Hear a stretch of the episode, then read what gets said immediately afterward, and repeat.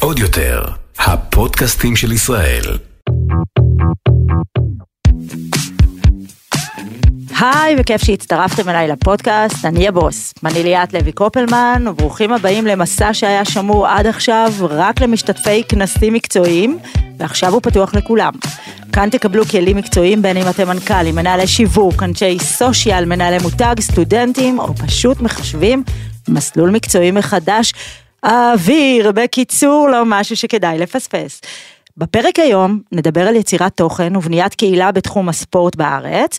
אז היי לפיני בראל, יוצר תוכן בתחום הספורטק עם רק 100 אלף רשומים בערוץ היוטיוב וכוכב על אצלי בבית. פיני, מה העניינים? היי היי, מה שלומך? איזה כיף שבאת. 101 וחצי, אבל אה, לא להיות אה, קטנוני. כן. 100 ו- זה כבר גדל, זה כבר גדל, צריך חגיגות מחדש. כל אחד- נדבר. כל אחד ואחד שמתווסף זה- זה תוספת ענקית. אז איזה כיף לשמוע, אז קודם כל, אה, אני פה, מה שנקרא, אתה פה בגלל הילדים שלי, שחשפו אותי אליך. אה, ותכף אנחנו נדבר, נדבר על הכל, אבל רק רציתי להגיד לך, ואמרתי לך את זה כשנפגשנו בחוץ, שזה מאוד מאוד משמח ומרגש, דווקא בתקופה, אה, נקרא לה קצת מרודדת אה, תוכנית, למצוא מי שעושה תוכן איכותי, מקצועי, אינטליגנטי ובאמת מלמד, אז אנחנו עכשיו נדבר על הכל. תודה רבה. פיני בוא תספר לי, כן. איך מגיע הייטקיסט להיות עמוד הספורט הכי מוביל ביוטיוב ישראל, ועושה עוד אלף דברים שתכף נדבר עליהם. כן, אז אה, קודם כל בטעות. כי הדבר האחרון שהייתי חושב עליו זה שאני אה, יוצר תוכן באיזשהו שלב בחיים שלי. אני עד אזור שנת 2000 וסוף שנת 2018 לא, אין, לא פעיל בפייסבוק, יש לי פייסבוק שפעיל פעם אחרונה ב-2009 בערך, אין לי אינסטגרם, בטח לא יוטיוב, טיק טוק, שום דבר אה, שקשור בזה. ובאחד הסטארט-אפים. שהקמנו, היינו צריכים להביא, לא היה לנו הרבה כסף לשיווק, והייתי צריך להיות אה, יצירתי ולמצוא איך אני באמת אה, מוצא את הדרך הנכונה להביא traffic אורגני. ומפה לשם הגעתי ליוטיוב וחיפשתי כל מיני פלטפורמות שאפשר באמת ללמוד את האלגוריתם שלהם ולנסות ל... לא אגיד לנצל אותו, אבל לייצר בו תוכן שיגיע להמונים שיוכל להביא אלינו traffic אורגני ובאמת ל...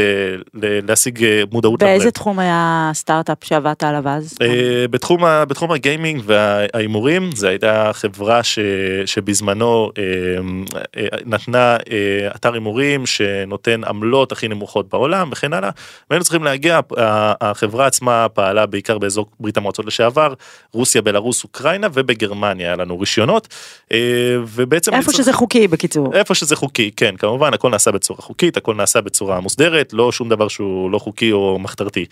אז מה שבאמת התחלתי לעשות למדתי את האלגוריתם של יוטיוב והתחלתי לייצר סרטונים בלי פנים בלי כלום בלי סאונד בכלל שבהם אני מנצל את המודעות שלי ש... ומה שלמדתי על SEO ועל האלגוריתם כי הם מוציאים כל חודש חוזר שמסביר מה האלגוריתם שלהם מפרסם ומה האלגוריתם שלהם אה, שם בפרונט.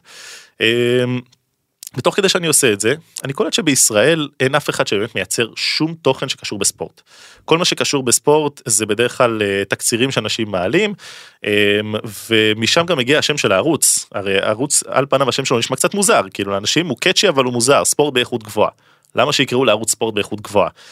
אה, ואם אם חוזרים אחורה, אחד הדברים הכי מחופשים בישראל בזמנו היה תקצירי כדורגל באיכות גבוהה, תקצירי כדורסל באיכות גבוהה. אז הנה לנו הטיפ הראשון, איך לקחת כן. את החיפוש הכי אה, זה, והפכת אותו פשוט ל- בדיוק. לשם. אז, אז מבחינת SEO, אם אנשים מחפשים את זה ואני הופך להיות ספורט באיכות גבוהה, אז אני בעצם עונה על קטגוריה שמג, שכאילו נותנת אינדיקציה ליוטיוב שאנשים הם שצורכים אצלך את התוכן. פעמיים, הם גם אצלך בגלל החיפוש המתקדם והספציפי, וגם כי אתה באמת נותן ספורט באיכות גבוהה. בדיוק, ואז כאילו משם באמת התחיל הערוץ, בהתחלה הייתי מאוד סקפטי לגבי מה שאני עושה, לא חשבתי בכלל שזה יתפוס בצ- בצורה כזאתי, אה, והתחלתי בתוכן מקצועי שהוא... אבל כן התחלת את זה לא כתחביב, כן אמרת רגע יש פה איזה בור, יש כן. פה איזה הזדמנות, הזדמנות. בדיוק, זיהיתי הזדמנות, אה, אבל לא הלכתי עליה אולין, זאת אומרת, זיהיתי הזדמנות ואמרתי אוקיי, אני בוא- מגשש. כן, בוא ננסה, בוא, בוא נתחיל לייצר את התוכן, כי אז גם לא היה לי זמן, כי אמרתי, אוקיי, זה תחביב, אני לא מכניס מזה שום דבר, ואני full,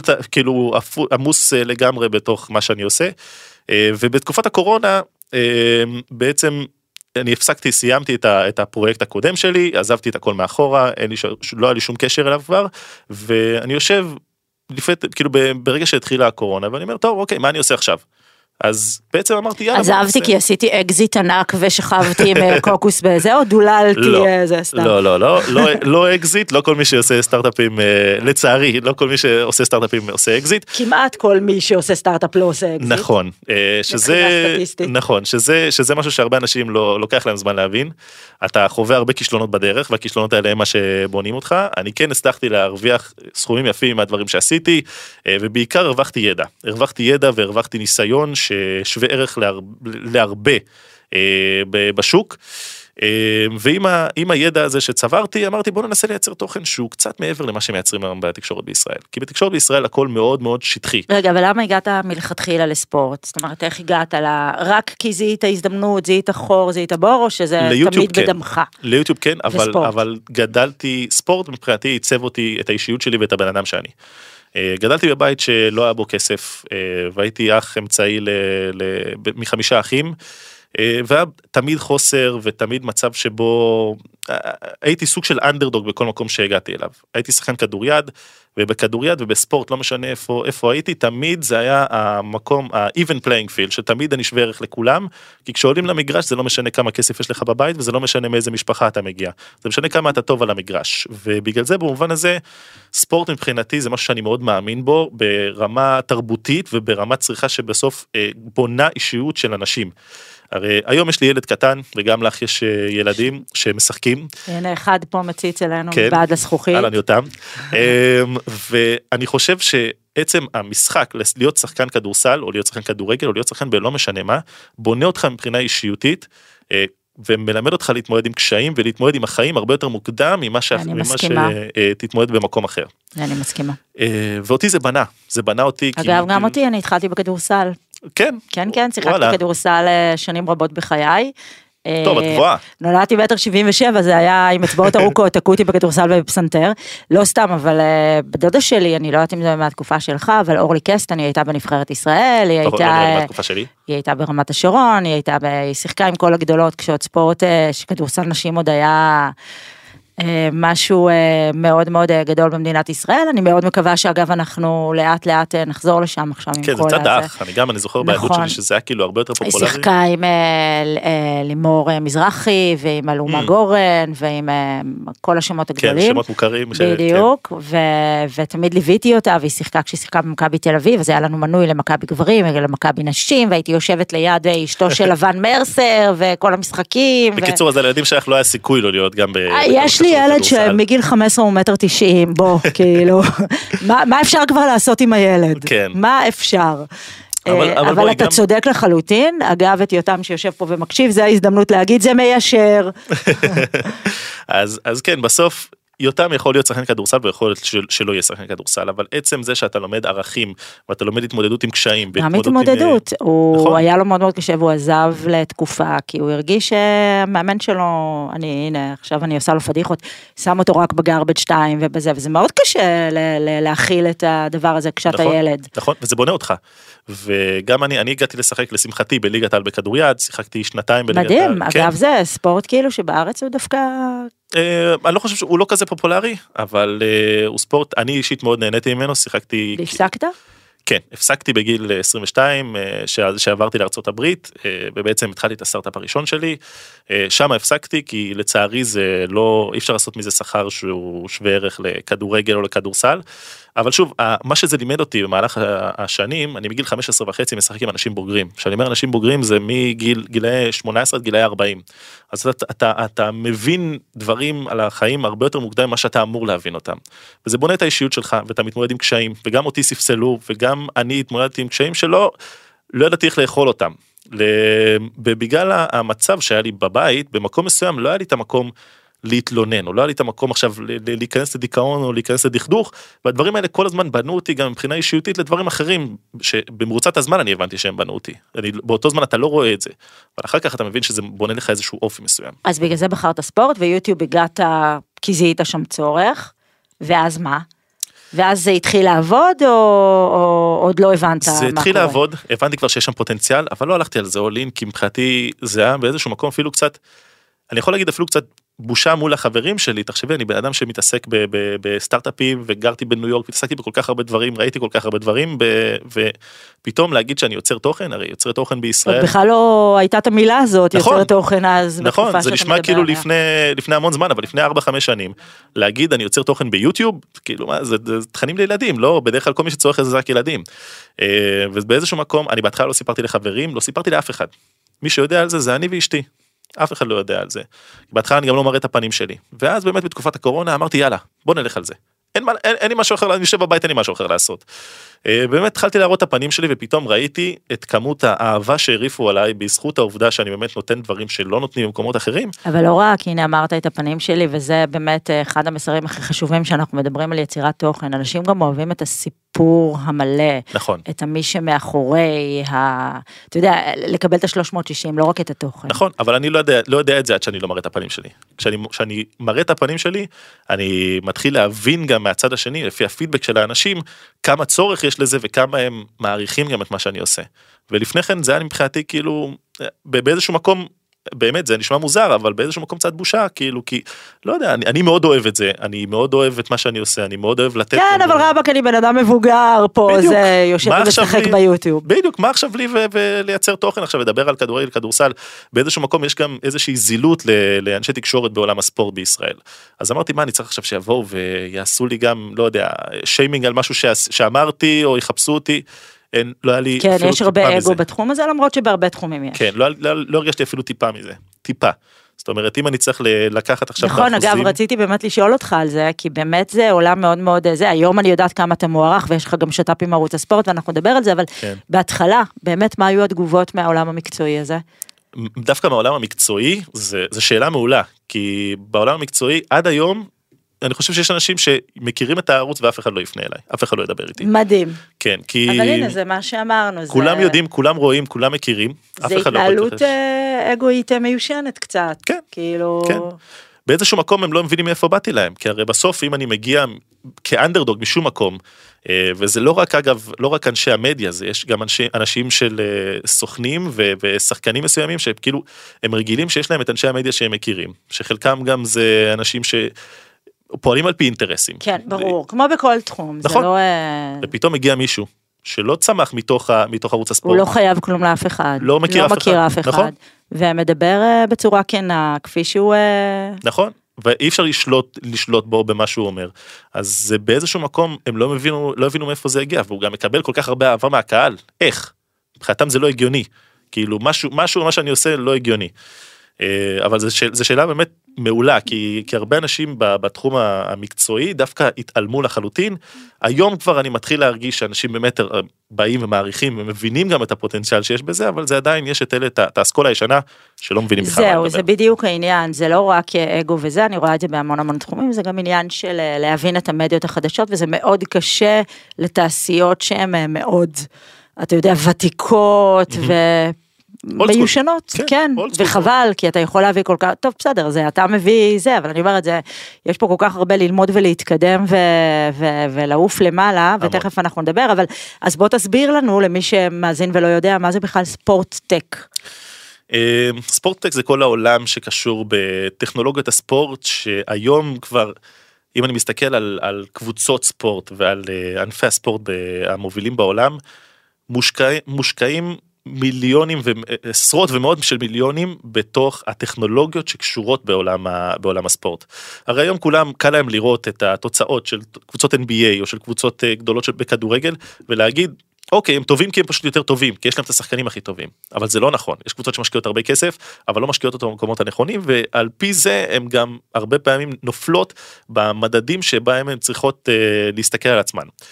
אה, ועולם הספורטק זה עולם שיודע היום לאמוד ולמדוד כל סיטואציה כל מצב אם זה בין אם זה בכדורסל בין אם זה בכדורגל אה, שיתופי פעולה של שחקנים שלא שיחקו אף פעם אבל מה זה, זה AI, זה... זה, אה, זה שילוב של הרבה סטטיסטיקות שנבנו על, על AI שלומד את, ה, את מידע. המשחק, כן, לומד את המשחק שנים אחורה, וידאו של, של שנים ובאמת אלפי שעות של, של וידאו, ויודע לאמוד על פי tendencies זה נקרא כאילו אה, נטיות של שחקנים ושל קבוצות ושל סיטואציות מה ההסתברות שכל דבר כאילו ש, שכל מהלך יניב איזשהו תוצאה איזושהי תוצאה חיובית או שלילית.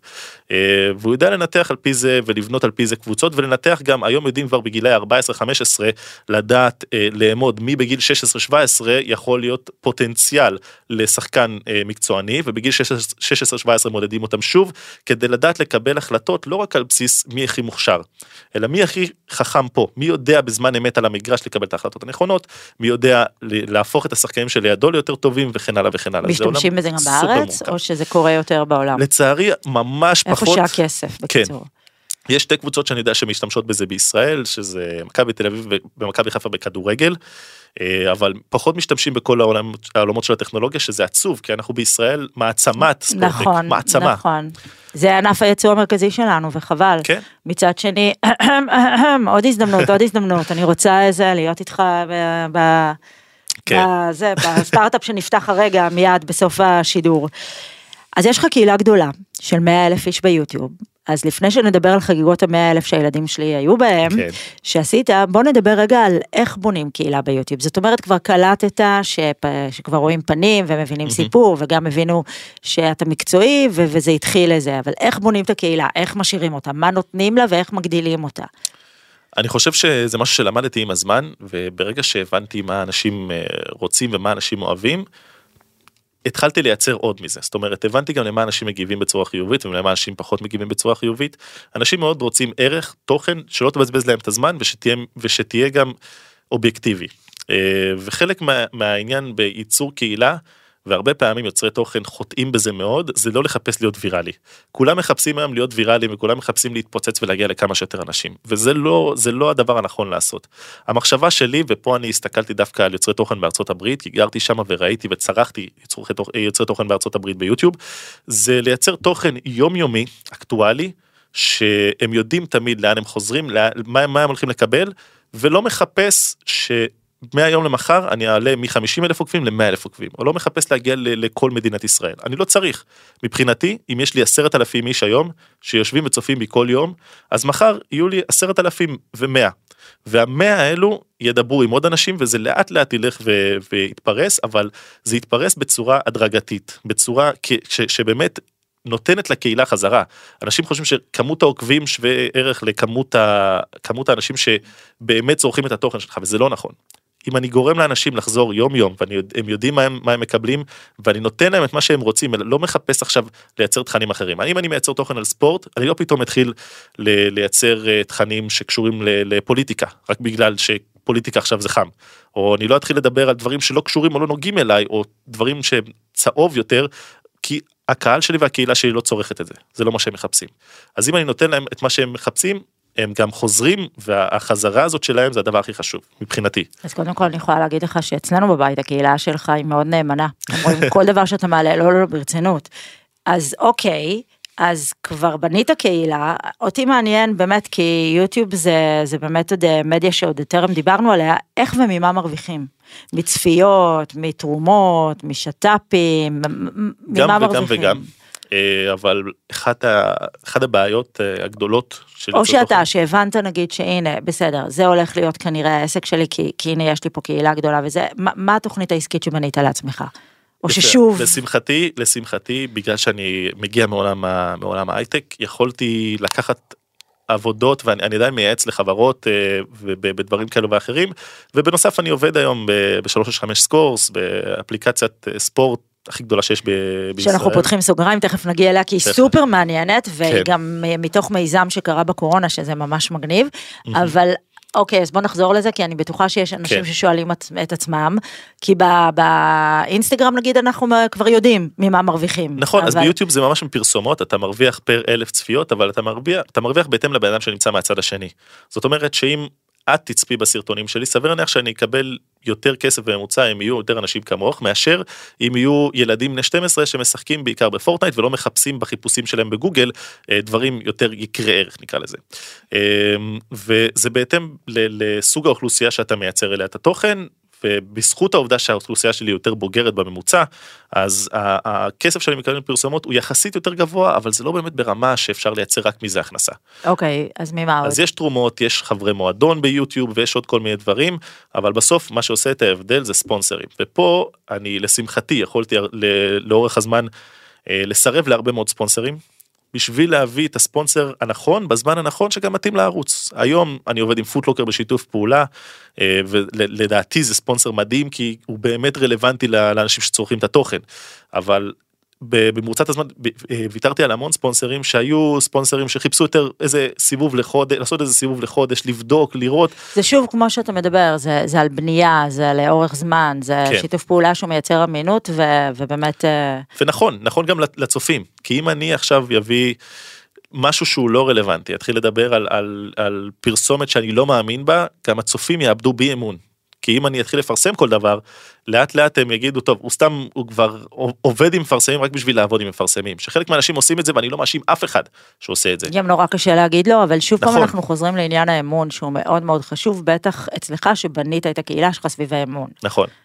ולשמחתי יש לי, היה לי את הפריבילגיה ואני יודע שזאת פריבילגיה לעשות את זה כי אני עובד במקביל בהייטק אז נכון שאולי מדי פעם אולי כמות התכנים או, או, או זמינות שלי קצת תיפגע אבל אני מעדיף את זה ומעדיף שכשתוכן עולה כל מי שרואה שעלה תוכן ייכנס ויצפה בתוכן כי הוא יודע שאני נותן לו שם ערך מאשר שאנשים ירגישו שאני סתם מספים אותם בתוכן או מספים אותם במפרסמים רק בשביל לפרסם או לסגור את החודש. שאני לא מאשים אף אחד שעושה את זה מהצד השני אה, אבל לשמחתי היה לי את ההזדמנות ועדיין יש לי את ההזדמנות לעשות את זה בצורה כזאת אז אני יכול לברור בצורה מאוד מאוד אה, אה, פיקית כאילו את הדברים שאני כן רוצה לעבוד איתם.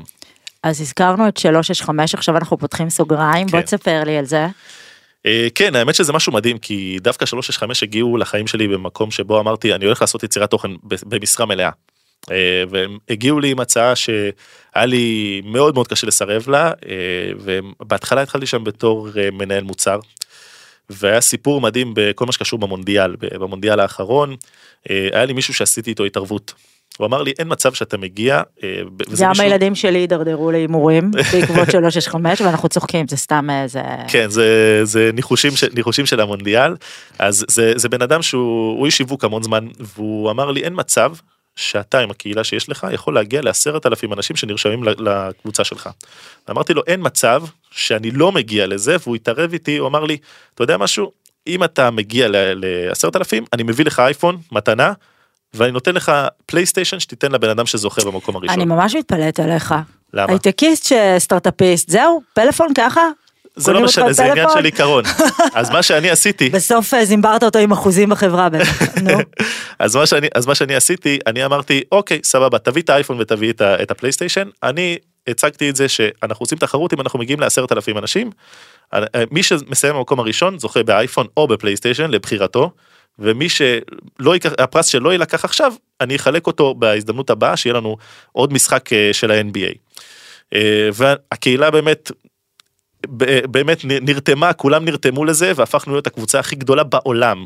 אה, ואני מדבר על, היו יוצרי תוכן בברזיל, בארגנטינה, בארצות הברית, עם מיליוני עוקבים שלא הצליחו להגיע לכמות כזאת שנרשמים, כי העוקבים שלהם הם לא חלק מקהילה, פה יש פה קהילה חזקה שחוזרת כל יום, היא נמצאת כל יום והיא חלק ממה שאנחנו בונים כאן. הקהילה זה, אני, אני כל הזמן גם אומר את זה לאנשים, מה שאני בונה פה זה לא רק אני, אני אולי הפנים, אבל זה נבנה ביחד, הכל זה ביחד.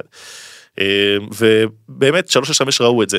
והיו בהלם, לא האמינו שאני בכלל יכול, יכולתי לעשות דבר כזה, בטח לא להיות הכי גדול בעולם. הגענו ל-13 אלף בסופו של יום, אה, ואמרו לי, טוב, תשמע, אנחנו צריכים לדבר. בוא נבנה את הקהילה בוא, בוא ניקח את מה שאתה עושה כאן ואנחנו חייבים לייצר משהו דומה בברזיל. כי 365 יש להם uh, דריסת רגל מאוד חזקה בברזיל יש להם uh, 11 מיליון uh, עוקבים uh, סליחה לא עוקבים משתמשים יומיים באפליקציה שלהם בברזיל והם מאוד חזקים שם והם אמרו טוב זה ארץ ספורט כן. משוגעת שלא כן. לומר יותר בכיוון הכדורגל אבל רק כדורגל כמעט כן. רק כדורגל אבל אמרו איך אנחנו מייצרים את אותו דבר בברזיל. ועכשיו זה האתגר שאנחנו עושים.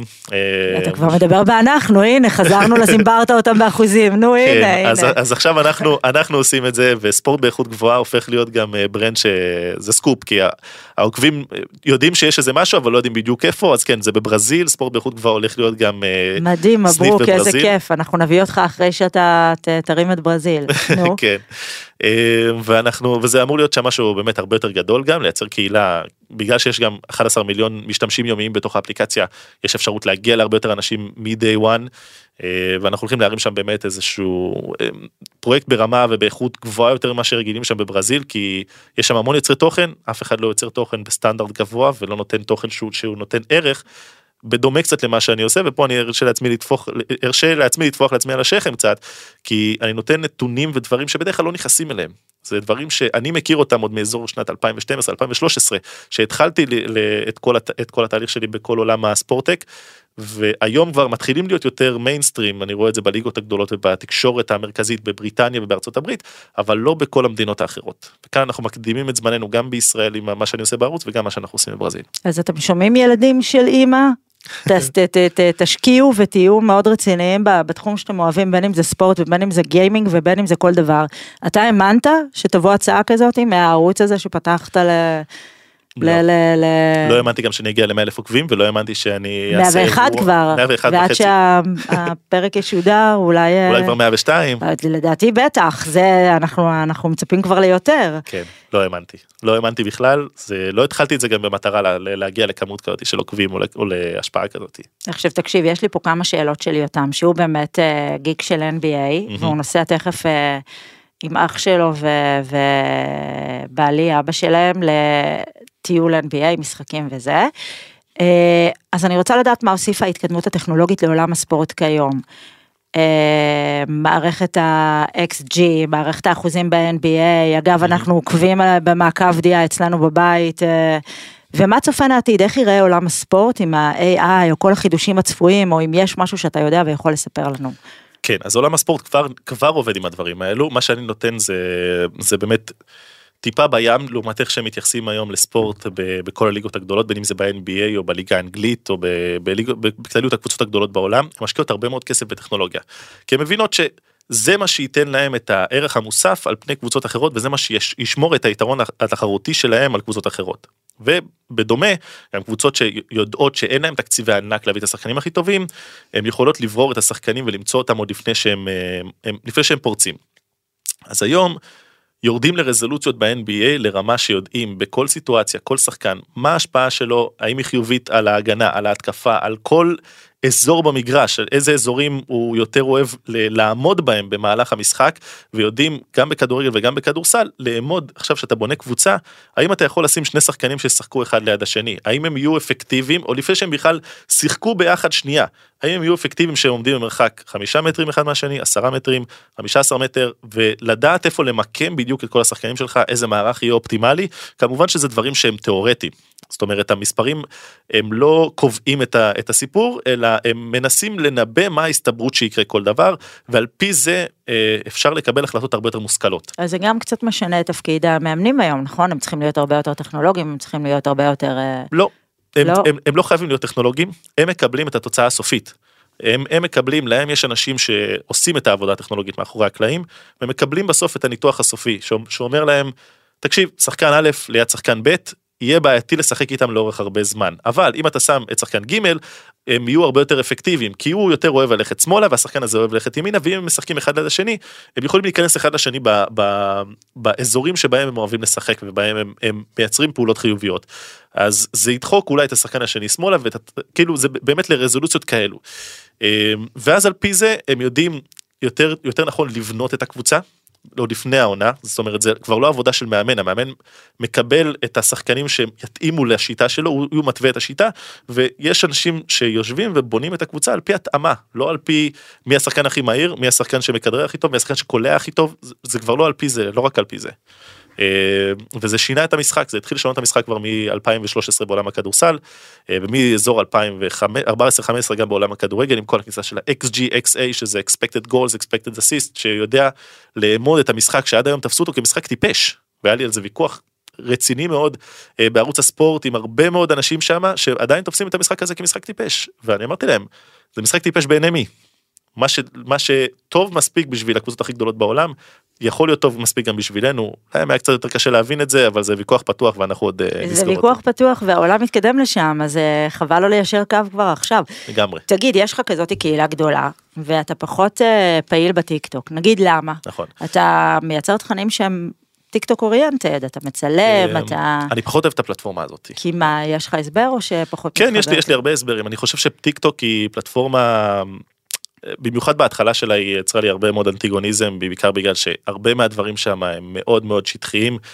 אין, אין בדיקת עובדות, ולפי דעתי עצם זה שהיום ילדים בכל הגילאים חשופים לתכנים האלה בלי איזושהי מסננת אפילו כל הכי אחד הוא בסיסית. מומחה מטעם עצמו, בדיוק. ו- וגם מי שמומחה באמת, קשה להעביר תכנים אה, רציניים בכל לדעת. כך מעט זמן. קשה לדעת. קשה לדעת. איך, איך ילד בין גילאי, ניקח עכשיו גילאי 8 עד 14, אוקיי, שזה גילאים שהם מבינים אבל הם, הם פגיעים מאוד מבחינת ההבנה עכשיו שלהם. יגידו מטיקטוק שאסור בגיל שמונה להיות בטיקטוק, אבל הם כולם שם. כן, אז יכולים להגיד עד מחר, הם יכולים גם לאשר שהם בני 18 תוך שנייה.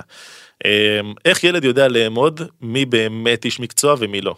אין להם, אין להם את הסינון הזה. אני כשגדלתי, היה ערוץ הילדים, והייתי רואה ערוץ הילדים, וזה אלה היו זה גיבורי כמו הילדות שלי. שהייתי, זה כמו שאני אומרת את זה עכשיו אה, לכל מי שמייצר תוכן, או לכל חברה שאני מייעצת, או לכל אנשים פרטיים שאני מייעצת. אני הייתי 22 שנה עורכת אה, עיתונים. פעם היית, אין דבר כזה לכתוב מה שבא לך, זה קודם כל עובר, כותבים את זה, אחר כך עושים על זה עריכה, אחר כך עושים על זה הגעה, אחר כך יש על זה עוד עריכה, ואם צריך מחלקה משפטית שעוברת, ורק בסוף, בסוף, בסוף, אחרי כל התהליך שבדקת, ואם אה, דיברת על מישהו, אתה גם צריך ממנו, יש עניינים חוקיים אמיתיים שצריך, דיברת על מישהו, אתה צריך אה, לדבר איתו, אתה צריך תגובה. קיצור, המון המון דברים שהיום אין להם מושג בזה בכלל, כאילו, כמות התכנים, אני אפילו לא אגיד רדודים, המסוכנים, או המהירים, או הלא נכונים, נכון. היא בעייתית. ומה שיותר בעייתי, זה שהיא מקדמת תכנים שמשתפים אותם. ואז הרבה פעמים התכנים היותר מטומטמים, אין דרך אחרת להגדיר את זה, הם אלה שמתחילים, שהופכים להיות ויראליים. למה? כי אם מישהו עושה מעצמו צחוק. אז פתאום אנשים שולחים את זה, ילדים שולחים את זה אחד לשני, תראה, אומרים תראה אותו, תראה אותו, ואז מתחילים זה לצחוק עליו. מקדם, וזה מה- בדיוק, מעלה. וזה, ומי שעושה מעצמו צחוק, גורם, זה גורם לו לחשוב שהוא הוא זה באמת כמו שהילדים שלי קוראים לזה דמות, דמות, אם את לא דמות, היום, אז אה, כן, את לא... היום, היום זה, ככה קוראים לזה, קוראים לזה דמות. ואנשים, אשכרה בשביל להתפרסם, עושים, עושים מעצמם צחוק, ועושים מעצמם הכי אתה מטומטמים. אומר שזה nice to have, אבל זה לא התחום שלך, זה כאילו, זה לא... אני ה- מעלה שם תכנים, יש לי טיק טוק, אני לא אוהב את הפלטפורמה הזאתי, אני יודע שהיא- שהם עשו שינויים בשביל להפוך אותה ליותר ידידותית למשתמש, אני, זה עדיין לא שם, אני עדיין לא חושב שלצרוך תכנים בצורה רנדומלית זה לא, לא, ה- לא הכיף שלי. כי בסוף זה פלטפורמה שאתה עושה swipe למעלה ואתה מקבל מה שהפלטפורמה מחליטה עבורך, אתה לא מחליט מה אתה צופה. כשאני נכנס ליוטיוב, אני פותח וזה פותח לי את כל התכנים שבדרך כלל הסיכויים הגבוהים, סיכויים גבוהים מאוד שהתכנים יהיו רלוונטיים אליי, ואני בוחר מה אני רוצה לצפות. ועדיין לא מצאת איזה יוטיובר אה, ספורט עולמי שאתה ככה יכול להגיד שאתה מתחבר אליו, או שזה, או שזה לא המקום. לא. לא. האמת שאין לי גם, אין לי גם איזה השראה של אה, איזה יוטיובר ספורט שצפיתי בו אף פעם. תגיד רגע, אפרופו, מה הטיפים שלך ליוטיובר שרוצה לכוון את העמוד שלו לעסק? בכל תחום. זה, וואי, זו שאלה, זו שאלה מעולה. כי אחד הדברים שאני עושה אצלי בערוץ לדוגמה זה מייצר uh, תכנים שאני כבר יודע מראש איך אני יכול לתמחר אותם ו- ומה אני, איך, אני יכול, איך אני יכול להכניס uh, ספונסרים בעתיד במידה ואני רוצה להכניס בהם ספונסר. Uh, אבל בכלליות זה לייצר תכנים שיש בהם איזושהי מידה של עקביות. אני חושב שאחד הדברים הכי חשובים בחיים. כי אם אני צריך, אם אני צריך עכשיו להסתכל על אנשים אחרים uh, שיוצרים תוכן, אני לא יוצר תוכן הכי מוכשר, אני לא העורך הכי טוב. אני לא, יש הרבה דברים שאני לא עושה הכי טוב, ואני גם לפני שהתחלתי יוטיוב לא ידעתי בכלל לא לערוך סרטונים, לא סאונד, לא כלום, לא היה לי מושג בשום דבר, לא בצילום, לא בשום דבר. אבל מה שאני יודע לעשות הכי טוב זה להיות עקבי. אז... התמדה, הבאת את זה מהספורט, by the way. התמדה, בדיוק, התמדה. אשתי כל הזמן אומרת לי שזה הסופר פאוור שלי, כאילו, כי אני לא באמת, אין לי איזה כישרון מדהים בכלום, אני, אני יודע לדבר מול אנשים, אבל יותר מהכל, אין לי שום כישרון, אני רק אה, נורא נורא מבין בכל דבר שאני עושה, אני מאוד טכנולוגי, אני מאוד... אה, אני לא טכנולוג... לא, לא, לא התחלתי בתור בן אדם טכנולוגי, לא התחלתי בתור איש עסקים, אני התחלתי את הסטארט-אפ הראשון שלי בלי שום ידע. לא ידעתי, לא יוטיוב, לא עריכת וידאו, לא אמרתי שום דבר, אבל הכל לימדתי את עצמי. כי התמדתי, וכל דבר שרציתי לעשות, אם רציתי לייצר סרטונים באיכות יותר גבוהה, אז ישבתי במדריכים ביוטיוב שעות בשביל ללמוד ולהבין איך אני מייצר, איך אני עורך וידאו, איך אני משתמש בתוכנות עריכה, לא היה לי מושג. איך אני עושה את זה? מאיפה אני מתחיל? איך אני מייצר תוכן יותר מעניין? אז ואתה ישבתי... כל הזמן עדיין ממשיך ללמוד תמיד, ו... תמיד, חייב לשפר את זה תמיד. אז תגיד לי רגע, מה, מה התוכניות הבאות לערוץ? מה מצפה לנו? חוץ מזה שאתה עכשיו אה, מתחיל להיות מושקע בברזיל. אמ, אני חושב שמבחינת אה, החלום שלי זה יום אחד להפוך את זה למשהו שהוא ערוץ מקצועי שהוא לאו דווקא מתחרה בערוצי הספורט, אבל הוא, הוא חי במקביל אליהם ומייצר תוכן שונה. כי היום ערוצי הספורט בעיקר מתייחסים לתוכן בתור כמות ולא בתור איכות. אה, ואומרים לי את זה ישירות זה לא כאילו משהו שגם עכשיו אני מתנגח בהם או משהו כזה אני גם עובד עם ערוץ הספורט בשיתוף פעולה ואין לי פה איזה משהו נגדם. אבל אני יודע שהם מחפשים כמות ומחפשים הרבה קליקים אני לא מחפש את זה. אני רוצה שמי שמגיע אליי ייכנס בגלל שהוא יודע שכל פעם שהוא נכנס על, לסרטון לכתבה לא משנה למה הוא נכנס והוא יודע שהוא מקבל ערך שהוא לא יכול לקבל במקום אחר. אז אם אני צריך לקחת את עצמי לכמה שנים קדימה הייתי רוצה שיהיה לי אולפנים של ספורט באיכות גבוהה צוות מאוד מצומצם של אנשים שיודעים להעביר את אותם תכנים והם גם מאוד מקצועיים שיכול להיות שאני אכשיר אותם גם אבל צוות מאוד מצומצם ולייצר תוכן ובסוף גם להביא אה, זכויות שידור של, אה, של ליגות שאני יכול לייצר מהם תכנים נוספים. כמו שלדוגמה היום אני יכול לייצר תכנים באופן חוקי על ה-NBA. זה משהו ש... מי חשב בכלל שיכול לקרות אני יכול נכון, לייצר תכנים על היורו ליג על היורו קאפ על הליגה האיטלקית בכדורגל על הליגה הגרמנית בכדורגל זה הזוי רק לחשוב על זה אבל אני יכול כי אני כל הזמן מחפש הזדמנויות עסקיות וכל הזמן מחפש איך אני הופך את זה מביא את זה לרמה הבאה אז כבר פנו אליי משקיעים אני לא חשבתי שזה הזמן הנכון לקחת את זה צעד אחד קדימה פנו אליי לפני שנה בערך אה, ואני אני עדיין לא בטוח שזה הזמן הנכון. תראה מה קרה בשנה הזאת כן. רגע לאט לאט ומה לעבור לתכנים באנגלית. אמ, זה שאלה זה, זה שאלה רצינית שאני גם שואל את עצמי הרבה זמן אבל בשביל זה אני צריך להפוך להפוך את זה למשרה מלאה. וואו אז זה כן. מדהים יש למה לחכות. יש. אז אה, עד כאן הפרק שלנו ותודה רבה לפיני תודה רבה, קודם כל על האירוח, אה, ואני חייב להגיד גם, אמנם לא הספקנו לדבר עלייך, אבל באמת אני הכרתי אותך עוד מהפודקאסט של אה, עמרי כספי. נכון, פיני עבד עם אה, עמרי ואני כן. התארחתי אצל עמרי בפודקאסט, נכון, אז אפשר לשמוע אותי גם בפודקאסט אצל עמרי, תעשו חיפוש כן, בגוגל. כן, אני זוכר, אני ממש זוכר את השיחה שלכם ואת הספר שיוצא, נכון. וזה את הבוס. זה בדיוק, אז זה היה העלת הבוס. ובאמת תמשיכי להצליח. תודה רבה, הנה אנחנו עושים לחיים פה עם הכוס מים. למי שלא צופה בווידאו. ועוד יותר ביוטיוב. אז אה, תודה רבה. בכיף, שמחתי. ביי. ביי ביי. עוד יותר, הפודקאסטים של ישראל.